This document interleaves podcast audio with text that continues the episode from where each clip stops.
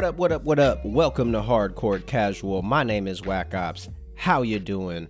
Man, I loved this week. It was so much more relaxed than we had last week. I know I put you guys through quite a bit. Thank you for sticking with me. Those of you that decided to tune in this week, I promise it will be a hell of a lot more about the actual video games that we play, love, enjoy, eat, sleep, and breathe. So, without further ado, let's go ahead and jump into it. In our headliners news, let's go ahead and start with the Gamescom announcement. Now, this is going to be held on Wednesday, August 25th at 11 a.m. Pacific time. It's going to be a two hour presentation, and best believe I'm going to be tuning in for this one. I can't wait just to see some more games, new announcements. Quite frankly, uh, as we'll get into a little later, Nintendo and Sony's holiday lineup has been been so bare that at this point I'm starved for anything. I'd love to talk more about Game Pass, Game Pass, Game Pass, but outside of that, I'd like to see a little bit more from the other two competitors in the space. Also, we had this week Back 4 Blood. The beta actually launches today, the time of this recording. Um, I know a lot of you guys went ahead and pre ordered. I will be playing when it comes to Game Pass, um, but I'm excited for this one. This was my number one in the four person co op zombie horde mode shooter genre that seems to be the dominant this year. Next, we also have updates for two popular Nintendo titles that let's just say a lot of people felt were a little bare as far as content is concerned. Uh, the first one is Pokemon Snap.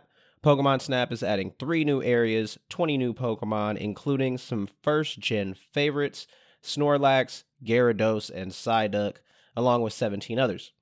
Mario Golf Super Rush is also adding some new content. I know this one for a lot of folks is a, a big deal only because that one especially felt like it was missing some characters and some some different courses and things like that. So you are getting a new course. Um, you are also getting Toadette as a character, which I know a lot of people are actually very excited for because who doesn't love Toadette? And you are also getting ranked play. So I hope all you hardcores out there who are in the Mario Golf Super Rush space will be very excited to be able to play ranked play. Next, we have a story on a game that I really have been meaning to play. I haven't had a chance to sink my teeth into, but it has been considered a game of the year contender already by a lot of different spaces the YouTube space and the podcast space and video games. So I'm excited to talk about Death's Door. Now, if you don't know about Death's Door, it was an indie darling that was shown off at E3 this last year. It's developed by Acid Nerve and it's published by Devolver Digital. I love Devolver Digital. It seems like they got some really cool folks over there. And it actually hit 100,000 sales in its first week, according to a tweet from Acid Nerve.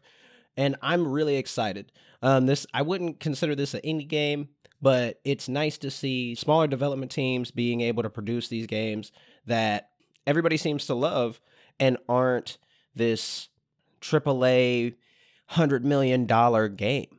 I'm excited to get into Death's Door, and if nothing else, it might not be a title for me. But if it's not, I do suggest you give it a try. It's only $20 on Xbox and on PC. One game I did get a chance to try out this week, though, was The Ascent. Now, The Ascent is on Game Pass. I believe it came out on the 29th or the 27th or something like that. The Ascent was developed by Neon Giant and published by Curve Digital.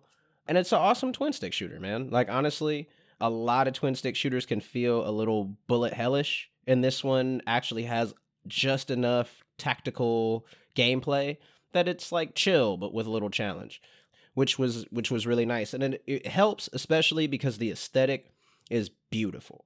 I think um obviously the cyberpunk aesthetic has been popularized but i think the way they invested so much time energy and effort into the atmosphere um, of the game more than just the look of it but the feel of it feel of you in the world uh, I feel like it's a cyberpunk game. I actually somewhat get lost in it a little bit, but the thing that ruins that immersion, the thing that ruins all, all the fun twin stick shooter light RPG elements is the traversal. The traversal, there's no mini map. Uh, there's a tier system, so there's a separate map for what level of the game world you're on. It's hard to know where you are, and I think that's a part of the allure because it's a little dungeony.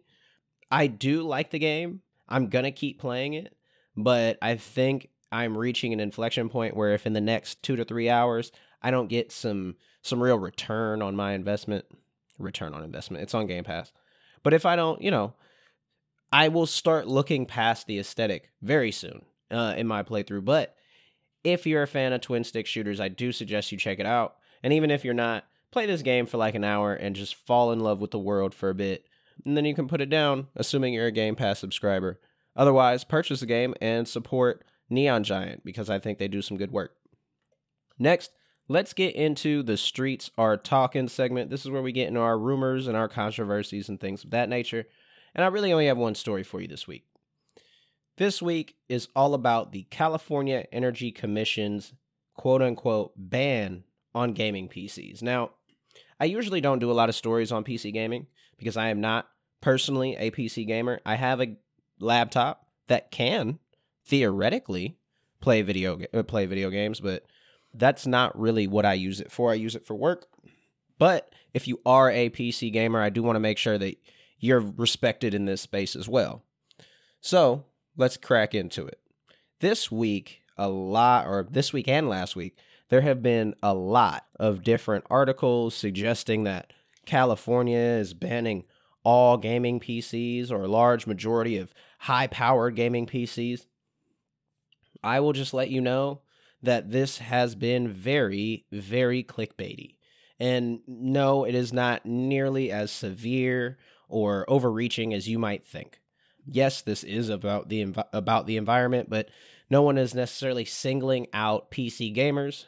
They are just trying to find all the power inefficient computers and other appliances. So it's not just PCs, it's like your dishwasher and your washing machine and like a bunch of random stuff.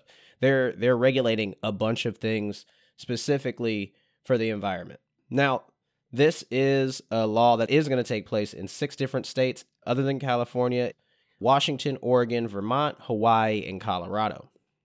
If you want more information on this, if you're actually into the whole specs and you want to figure out if your computer is eligible or a computer you're looking to buy fits under this law, please check out JayzTwoCents. I think he did a great video just wrapping up kind of layman terms. You know what I mean? He he put things together in a way that was understandable for me. Um, and then of course there's Gamers Nexus, who personally I think went really hard, and I appreciate it because he put things in context and let me know just how how salacious a lot of these other publications have been uh, regarding this this head these headlines. So, short version is this: No, it's not just about all high performance PC gaming. It is literally targeting inefficient computers, quote, when not in active mode. So if your computer is just drawing a huge amount of power on sleep mode, yeah, that's not really helping you or helping anybody else.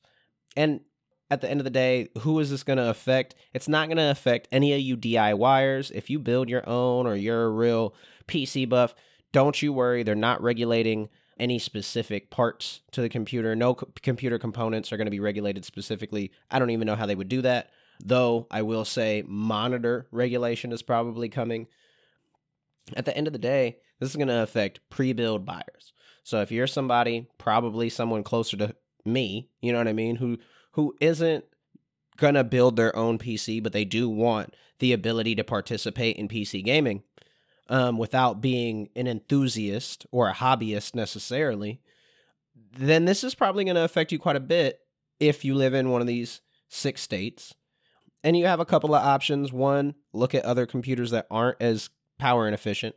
And two, you can also have somebody bounce ship the item to you. People do it all the time. It's a pain, but you got to do what you got to do if that's the only thing in your price range. But do know there is a reason for that and it has to do with it being inefficient. And you probably do not want an inefficient device that plugs in and draws power that you power that you have to pay for. But how is this going to affect the market? Prices are likely to increase. Why is that? Because environmental stewardship is not a great monetary investment. A lot of companies do not want to invest in sustainability practices, and so they're going to push that cost onto the consumer, you and me. So, depending on how they've prepared for this, it should be fine. But I think some of the smaller manufacturers or some of those Alienware and things like that might have a couple of computers that really rub up against that line because they might cheap out on a power supply. So just be aware when you're looking for pre build, if you're out there. Coming up in December, we're probably going to revisit this story because they're going to be regulating monitors, a high refresh rate monitor specifically. So that's enough on that. Let me stop before I say something very incorrect because, again, I am not a PC builder. I don't claim to be. I'm not a PC gamer yet. And blame the chip shortage as to why I'm not let's move on into uh, some movie and TV news. First things first, uh, let's get into the movie and TV releases for this month. So, at Disney, we have Monsters at Work. That's going to be continuing on Wednesdays. We have fans of that in my household. Uh, what If is going to be premiering next Wednesday, August 11th. Very excited for that. And then those of you that missed Cruella, I know I did. I'm excited to watch it. That's going to be coming out for free or with your subscription on August 27th. Apple TV, of course, has Ted Lasso. I know everybody's been very excited about that. I don't know what it's about. I don't know what it is. Honestly, at this point, I'm too afraid to ask, but you know, I might check it out. I have an Apple TV subscription somewhere, I'm sure. Next, we have Netflix. Monster Hunter Legends of the Guild that is a animated movie that's going to be coming out August 12th for all you Monster Hunter fans. You guys get some more content.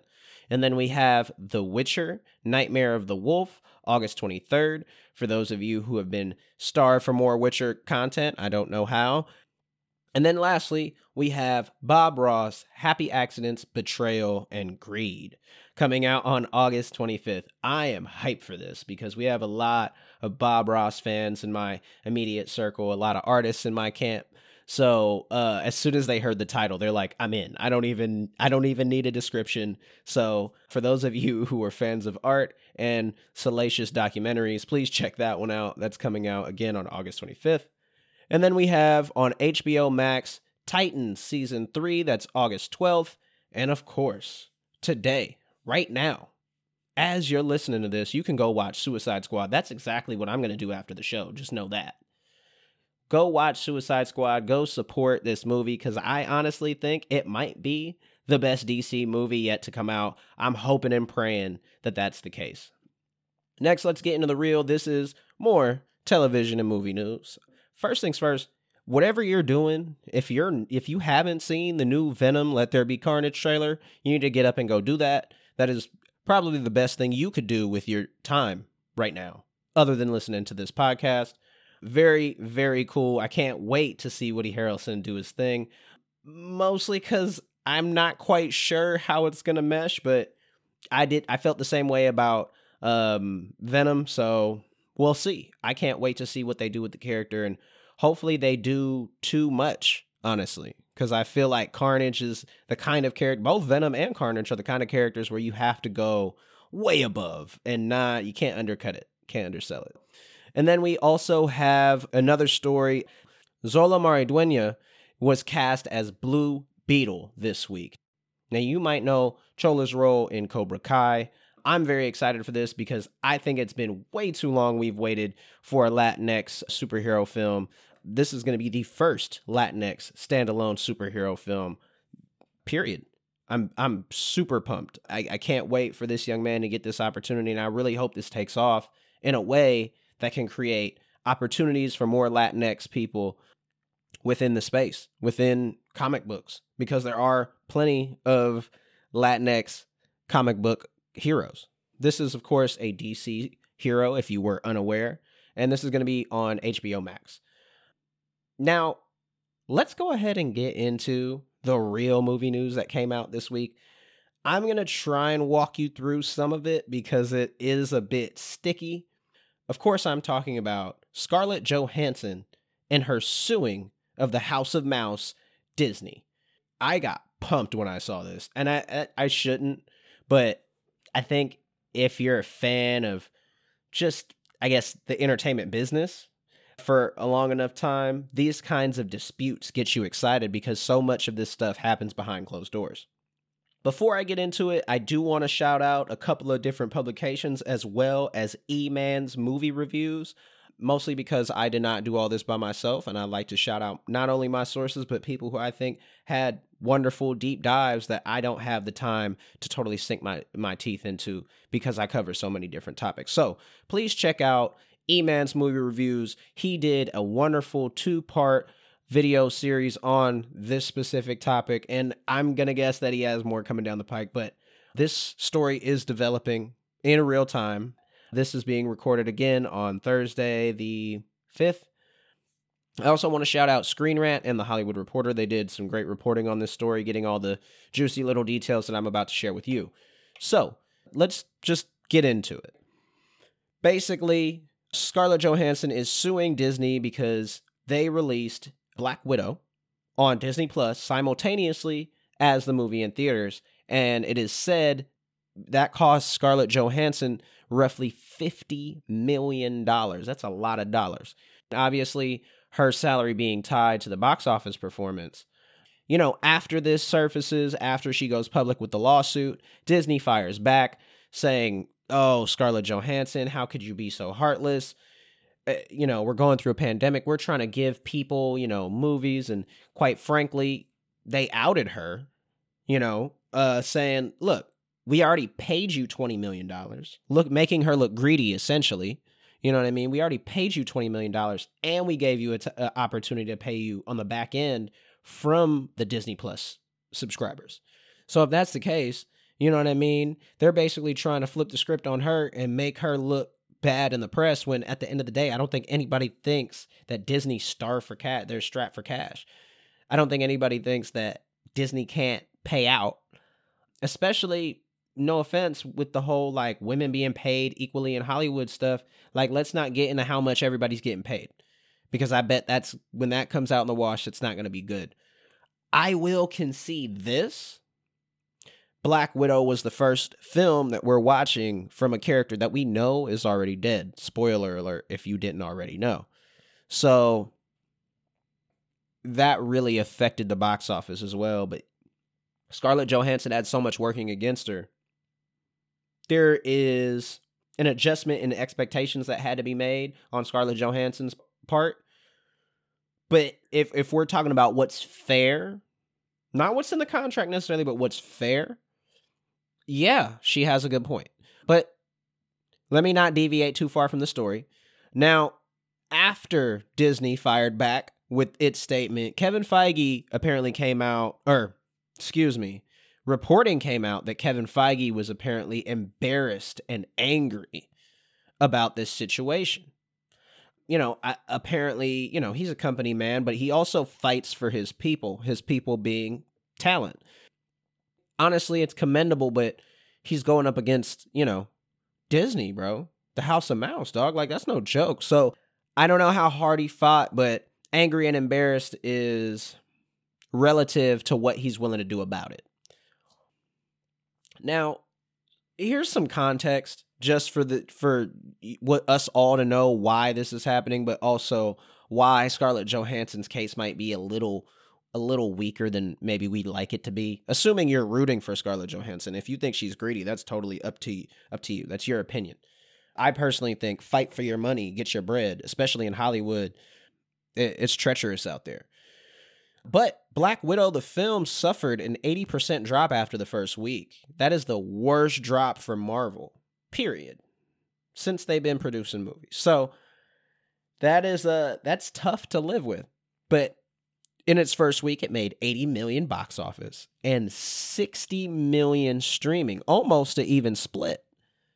Now, when I look at those numbers, I say maybe if she made $100 million in her first week, her bonus would have kicked in and she would have made an extra $50 million. You know what I mean? I don't I don't know how those numbers work, but I would guess that if that 60 million was to add up with the box office and it was just all box office 140 million dollars in the box office she would have hit that bonus. That's probably what she's mad about that specific statistic. You also have to think about that on streaming you get multiple views. I pay the 30 one time that's it. But if you pay for theaters i want to go see that movie twice three times four times. I'm paying disney one time two times three times four times. You know what i mean? Straight like that. So I get it. It's tough. It's a tough situation. And honestly, with the Delta virus popping off, right, literally, like right as Black Widow was coming out, two months ago, we didn't know it was going to be this bad. And everybody was like, oh, Black Widow is going to be the first big release. We're all going to go to the theaters and it's going to be like a coming out party. And then the Delta virus snuck up. And I don't think that had nothing to do with it. You know what I mean? When when Disney released on Disney Plus, eh, that all that money goes straight to their pocket because they don't have deals in place with any of these Marvel actors. I assume most of them. I, I assume they don't have contracts with uh, post COVID, and if they do, it's probably not to the same extent that the films would be because Disney Plus is seen as a smaller platform, so you get a smaller piece of the pie. But Disney's pocketing a higher percentage of that cash, I assume also see HBO and WB's restructuring at the beginning of pandemic with different actors and actresses. Um, I believe Gal Gadot actually was about to sue uh, WB, but ended up restructuring her contract because of Wonder Woman coming out on HBO Max at the same time as it did in theaters, or instead of theaters, because I, I believe theaters were closed in December. So the contract didn't say explicitly at least to my knowledge, did not say explicitly it was going to be an exclusive theatrical release. And I think that's where the problem lies for for Scarlett Johansson is that uh, if we're going by the contract, I don't know how much of a case she has because it Disney never had never said we're only going to release in theaters. And just because she couldn't anticipate that a pandemic was going to happen and everybody was going to be inside and everybody was going to watch her movie first day in the house, it really hits hard for movie theaters, you know? This really killed movie theaters a lot, what Disney did, especially because you think about Disney having, I don't know, like six of the top 10 best selling box office movies of the last like five years. Like every year, the top 10, it's like most of that is Disney. That's crazy. You know what I mean? So they pull out, that's like Coca-Cola pulling out of of your supermarket or something. Like it's it's a big deal. What makes this whole story interesting to me, honestly, is the fact that most of these disputes, like I said at the at the beginning, are often handled and settled in arbitration. And I, that's still a possibility, not the arbitration part, but it's it's possible this still settles and we don't get more information from this case, but no matter what, this case is going to have a huge impact on how contracts are structured for actors and directors and staff moving forward. Outside of Emma Stone considering suing and Gerard Butler suing, you also have to think about the fact that most of the people who work on these films are not actors, are not directors, not people whose name you know. They're boom operators, they're makeup artists, they're costume directors, they're they're all these other people who work, who are also artists, who also are working all these long days, are not making $20 million. So you have to think about that when you're talking about this situation because Scarlett Johansson is, whether you like it or not, setting a precedent for the industry moving forward in terms of their relationship between streaming, box office, and the work that they put in. Honestly, I would like to see how this affects movie budgets going forward because I think movie budgets are going to get smaller and I think these platform holders know that. They're trying to squeeze these money movie budgets to be smaller and smaller and smaller. But I don't think theaters are going to go away because you're still going to have the 100 million dollar film. You're still going to have a James Cameron. You know what I mean? You're still going to have whoever making these ostentatious crazy big budget films. But I think the theater is only going to be that I think pretty soon we're going to see theaters that are only showing two movies at a time. Straight up. And everything else is just streaming at home. So, I don't know. I'm curious what you guys think. please send me an email or hit me on Twitter about what you guys think about this situation. Who do you think is in the right? Who do you think is going to win this case? Personally, I think Disney is going to walk away with it because they're a publicly traded company and they have the best access to the best lawyers.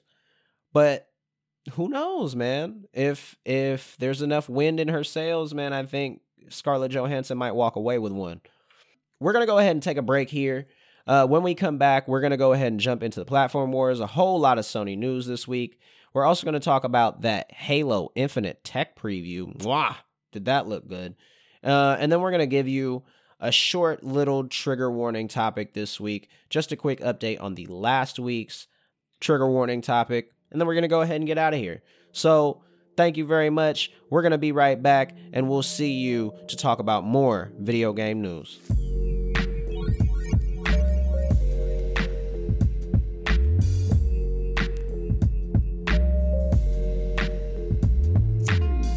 All right, welcome back. How's everybody doing? Let's go ahead and jump into this platform wars topic of this week. We're only going to be talking about the major two. That's PlayStation. That's Xbox. Let's get into it. Okay, so let's talk about Sony's announcement of beta firmware for expandable storage compatible with the PS5. What does that mean? Basically, Sony has just announced that they are putting out an update for PS5s in beta to be able to add storage, as in the amount of games you can fit on your PlayStation right now. Some people are already getting signed up for this beta. This also came alongside Seagate announcing that they have expandable storage that is compatible with the PS5, which is really the bulk of the story today. I don't know much about firmware, but basically they're doing they're going to be doing the test run for this now and they're announcing different products that are in fact compatible with this because not all drives are going to be compatible. So I'm going to read you a little bit of the specs that you need to know to be able to get what you need.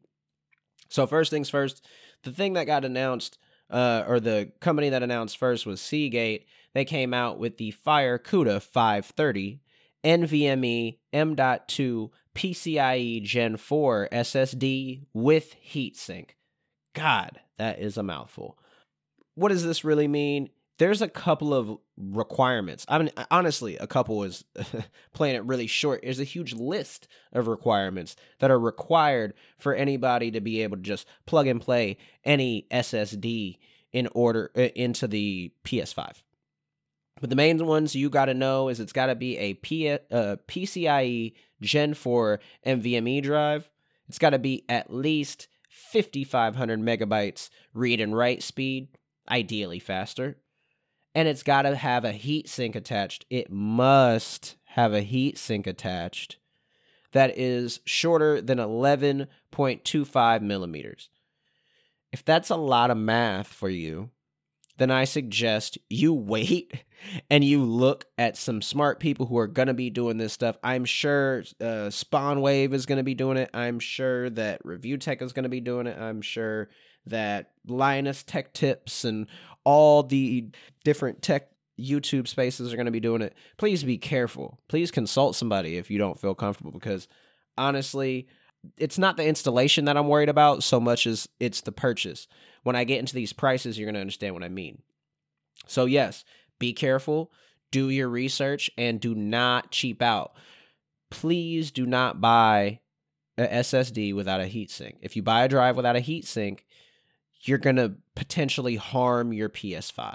You can fry the insides because a heatsink dissipates heat. It will cook the inside of your PS5 and you'll be out not only the however much extra you paid a scalper to go get your PS5, but you're also going to be paying anywhere from $170 to $1,000 for this uh, uh, SSD that you install yourself on this PS5. So it's going to be anywhere from 170 now that's for 500 gigabytes to $1,000 for a 4 terabyte model. And that is specifically the Seagate FireCuda that I'm talking about.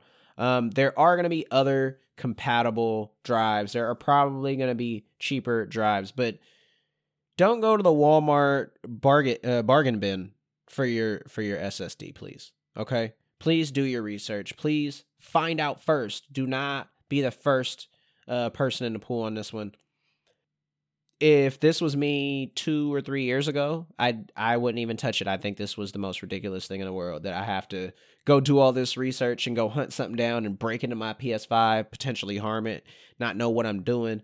And if I break my PS5, that's all on me. They don't have any policy saying, "Oh, if you install this wrong, we'll send you a new one." But I'm sure it's easy enough honestly, I the more I hear about it, the more I'm like, well, Xbox kind of had a point having just one thing proprietary. You buy straight from them. It's not hella fancy. There's not going to be a bunch of um, flexibility on that front. But who knows? Maybe this gets the consumer base a little more educated about the the system that they're using and all the different components, and there will be a little a little less ubiquity amongst the consoles and a little bit more, you know, we can play with them more. They they'll give us access to a community in the PC community that can only get bigger and stronger because of things like this because I think once you're able to install an SSD, I mean you're only a hop, skip and a jump away from building your own. It's not as if building your own PC is necessarily so hard so much as it is understanding all the BIOS and the software that goes along with it. I think the hardware is a lot easier to understand. But that's enough of my tangent. Let's get into the next thing. Coming up from Sony, it is, of course, the Horizon Forbidden West delay. Uh, now, this was originally reported out by VGC, Jeff Grubb, uh, on the GamesBeat podcast uh, and then later corroborated by um, uh, Jason Schreier over at Bloomberg. So, yeah, it looks like Horizon Forbidden West is in fact getting delayed to 2022. So, one, 2022 is going to be a fire year for PlayStation 5 owners. But uh, yeah, we don't have a date yet, man. We don't have a date yet, and that that's tough. That's tough. I think for a lot of people, they're kind of wondering what they bought a PS5 for right now. I mean, outside of Ratchet and Clank, like, don't get me wrong, I think the PS5 is arguably the better machine of the two this generation, but it's not offering me any incentive for it to have a long tail. Like if I did buy this on a, on a whim, if this is my let's just say this, if the PS5 is my first console ever maybe I'm a little disappointed. The Xbox isn't particularly impressive, but between you know the quick resume and the you know the smart uh uh d- download and all all these different little quality of life functions, I think Microsoft has nailed I guess like the user experience aspects of this, even discounting Game Pass. But yeah, Game Pass is doing a lot of heavy lifting on that side. I guess my overall point is, is like, what is Sony's holiday lineup? You know what I mean? If we really go through it, man, like there's not a lot there now. All of a sudden it looks bare. All of a sudden, putting things in perspective, we're starting to really feel the effects of that pandemic. You know what I mean? And I'm sure on the Nintendo side too. That's why their holiday lineup looks I mean, it looks good, don't get me wrong, but I don't see a mainstay title. I don't see a big, heavy, oh God, I have to have it title from them. So if we're looking at the four games, I mean, there's more, but let's be honest. There's like four games coming out this holiday season, quote unquote holiday season for Sony, really this fall. So on September 14th, we get Deathloop. Dope. Excited for it. Looks good. Definitely going to pick it up if I had a PS5. Uh, you get Kena Bridge of Spirits or Kena Bridge of Spirits. Uh, that's coming out. That was just delayed last week. I told you about last week to September 21st. And we have two director's cuts. One in Ghost of Tsushima that's coming out this month on the 20th, and Death Stranding director's cut coming out on September 24th. If you notice something, three of those come come out within 10 days of each other. So if you have a PS5, you're going to have a hell of a September. But even if you buy all three of those games, if you're a power user, you're not getting through those. Or maybe, honestly, all three of those games might not appeal to you, or all four of these games might not appeal to you. I'm sure one of them does. But if you told me I spent more than $500 on a PS5 and I only had two games to play on it the first year it came out, I'd be pretty upset. Straight up. But I will, you know, I'll back off because at the end of the day, this is about Horizon Forbidden West. I'm excited about the game. Take your time with the game. As always, as we all say, you know what I mean? Take your time. Do not rush it out. Do not give me no buggy mess. And I think if Sony continues to do that, there shouldn't be a problem. There shouldn't be a problem. And then our last story for the Sony section of, of the day. It is the PS5 stock and signs that we might actually be able to buy some PS5s soon. Uh, now, this comes from Twinfinite. Um, specifically, it's earnings call webcast that had the Sony CFO Hiroki Totoki talking about different aspects of the semiconductor situation over there. Quote Asked about the ongoing se- semiconductor shortage, Totoki san mentioned that the target of PS5 units to be shipped this year has been set, and Sony has secured the number of chipsets necessary to achieve that target. Earlier in the call, Totoki san confirmed that the target for the fiscal year is above 14.8 million, which would bring the console to above 22.6 million units shipped in total since its release.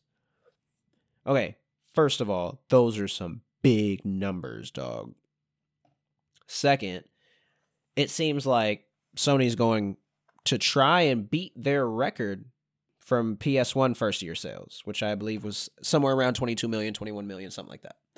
So, if that's the case, honestly, I'm very excited. I I would like to see this this narrative around you know res- the reseller market and eBay. I want to stop talking about that. I just want to start talking about the games, the consoles, the the the communities that it's actually about. I feel like we're all like grounded. You know what I mean? I feel like the gaming community is is grounded very much. Like we're stuck in our bedroom and we're not allowed to like do what we want or go outside because of this COVID situation, both literally and metaphorically.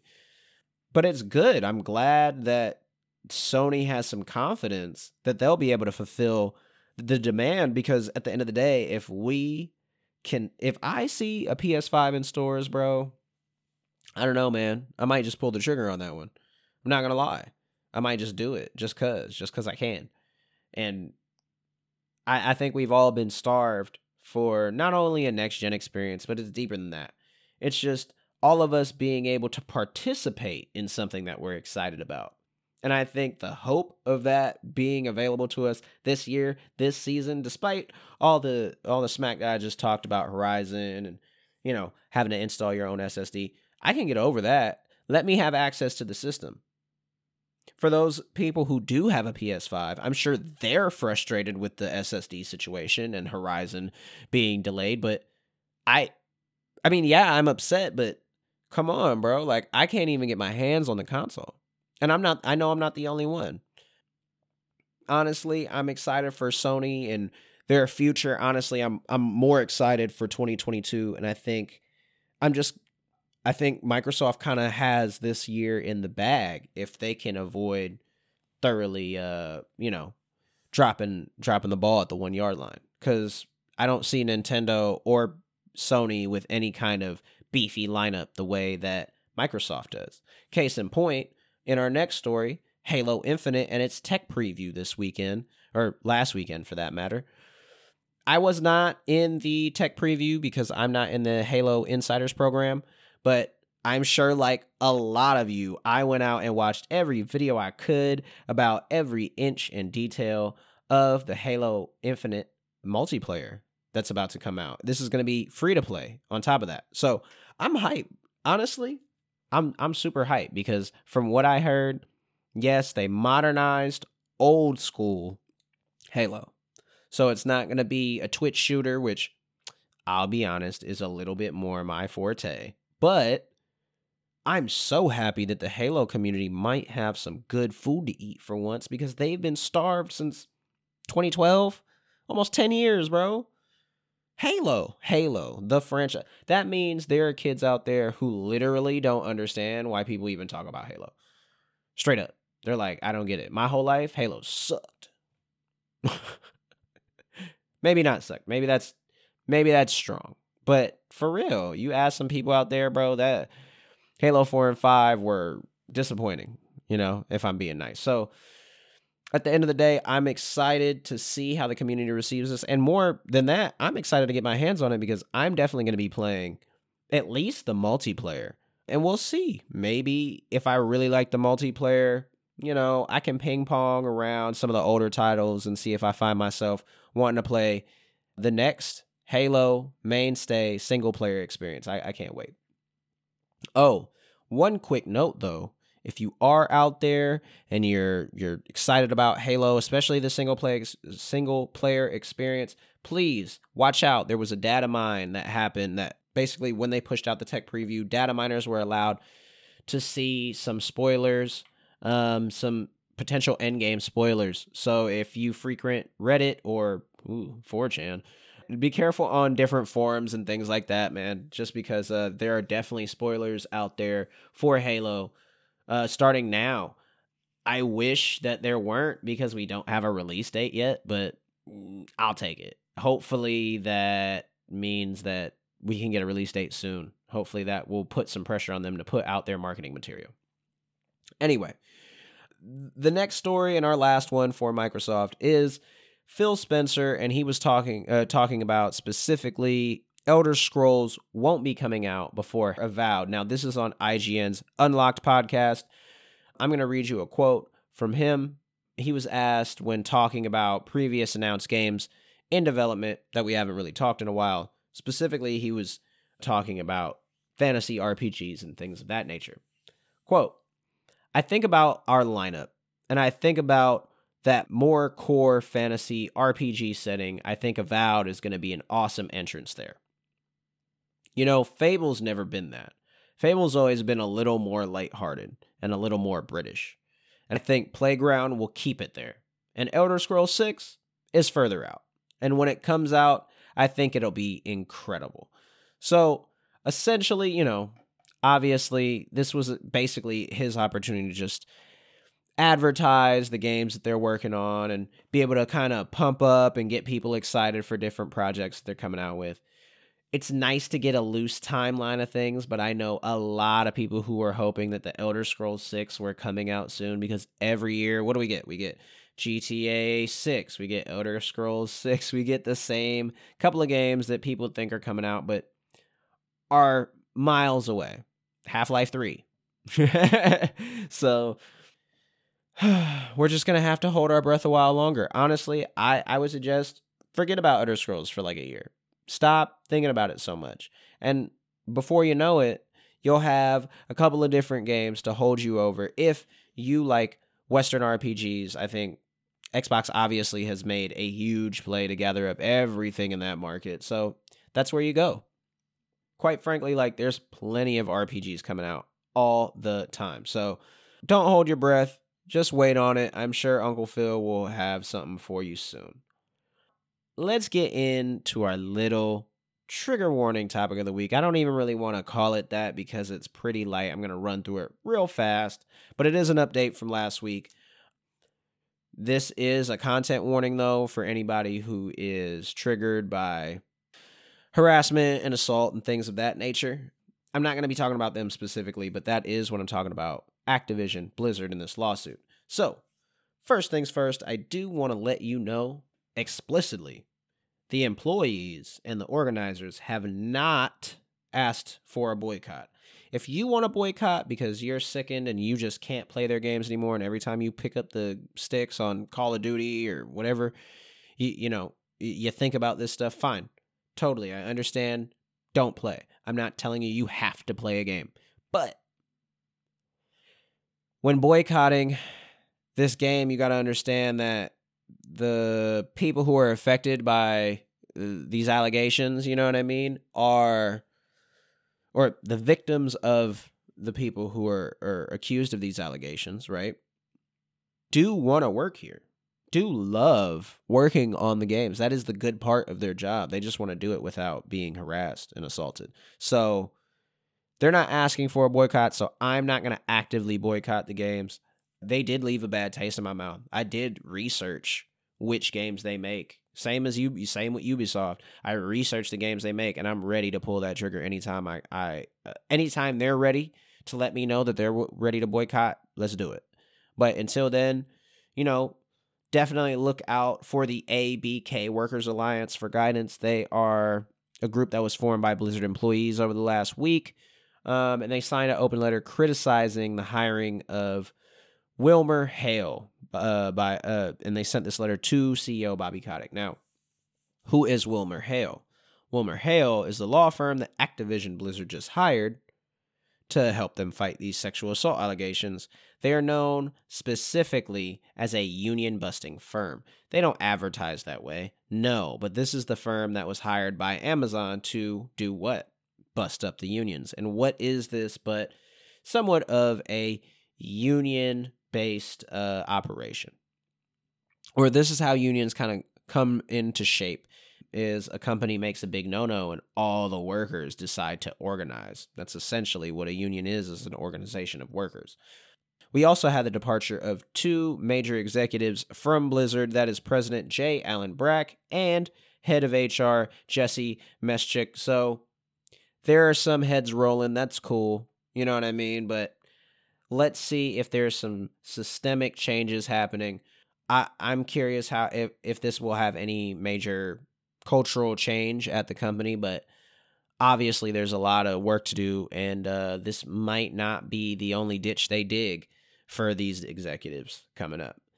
Now, they also had an investor call, which I'm not going to touch base on too much, but basically, Blizzard was like, yeah, we're facing this stuff, but it's not harming productivity. You'll have your money to the investors. So the investors actually filed a lawsuit, coincidentally, because they were not informed of these allegations. And, you know, you read the language of this lawsuit, and it's pretty heavy handed. You would think that. You would think that it's not all about the stock price, this investor lawsuit, but it stated that they uh, suffered damages, so that's why they're suing. That's a quick update on just some of the more adult aspects of it. You know what I mean? The businessy news of it. But there is organization happening, and I do suggest please go support the ABK Workers Alliance. Again, it's formed by Blizzard employees, and if they're going to be able to fight this off, they're going to have to organize and they're going to have to have backing. Do not be quiet about this story. Keep shouting it from the rooftops. If this is something you want to stop, you're going to have to say something. And if you see any of this behavior in your circles, please don't stand there and be a bystander and just be another another person who allows this this type of stuff to happen in the workplace or anywhere, really. And one last thing, I want to just shout out a couple of women who I think are doing good work in this space. Check out Alana Pierce. She has a podcast, a YouTube channel. She's a writer. She's working, I believe, on in games as a games writer now, but she's also been a journalist before.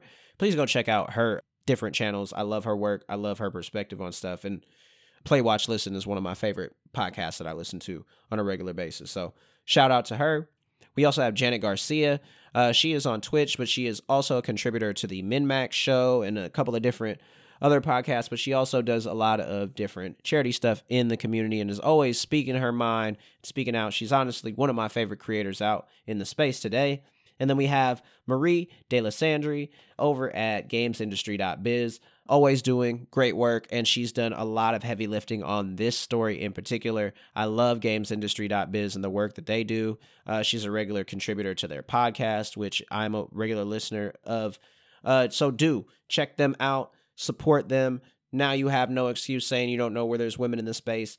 There they are. now, with that all wrapped up, we're reaching for uh, about time here. So I do want to just say goodbye and just let you know that you can holla at me at my Gmail. That's whackops at gmail.com. Or you can find me on Twitter, W H A C K O P Z. That's on Twitter and whackops at gmail subscribe, share, like, comment. Oh, one last thing. We're now on Amazon and Apple Podcasts. So now you can review the show, and I need every single one of y'all to go ahead and review this show. Give us five stars. Tell them it's the best show ever and everybody should listen to it. If you're not going to share it with your friends, if you don't have no friends, the very least you can do is review. So, I appreciate all the help that y'all provided me. I appreciate every single supporter that we have. That's no bullshit. I fuck with y'all. Thank you. I'm leaving y'all with a shout out of the week, of course. I always do. And what is it this week? We're celebrating because Rihanna is a billionaire. What? Rihanna is a billionaire. Say it twice. Okay. So, according to Forbes, I'm going to read you a quote from Forbes because, quite frankly, I, I don't think I could have said it better. But man, just listen to this. And remember, they are talking about Rihanna, a strong black woman in the business space. She's not just singing, she's not just getting her money, she's making her name known and kicking the door in. So, quote, Rihanna is now worth 1.7 billion dollars, Forbes estimates, making her the wealthiest female musician in the world, second only to Oprah Winfrey as the richest female entertainer. But it's not her music that's made her so wealthy. The bulk of her fortune, an estimated 1.4 billion, comes from a value the value of Fenty Beauty, of which Forbes can now confirm she owns 50% of. Much of the rest lies in her stake in her lingerie company, Savage by Fenty, worth an estimated $270 million, and her earnings from her career as a chart topping musician and actress. Basically, what they're saying is she can dribble with both hands. I, I love it. She's second only to Oprah on the billionaire list for richest female entertainer. And let's start knocking away some of those qualifiers. I can't wait till she's the richest female, and then I can't wait till she's the richest person. I hope everything for Rihanna. Keep pushing, keep carrying the ball down the line for all of us. Thank you, thank you, thank you for all your hard work. And shout out to all the women who are making their way on the NASDAQ and the New York Stock Exchange and making these billions of dollars. That is the kind of change that might actually make an impact in some of these businesses that we're seeing over in the gaming space. I can't wait till gaming has its first female billionaire. Now, that that is going to be some change that I can't wait to see. But in the meantime, we're going to keep celebrating Rihanna. I'm going to get up out of here. I'm going to go watch that new Suicide Squad. I don't know what you're doing, but you're you're you're messing up if you ain't going to go see that right now. Without further ado, I love y'all. Thank you so much. I am Whack Ops. This is Hardcore Casual. Have fun, be cool, and stay dangerous.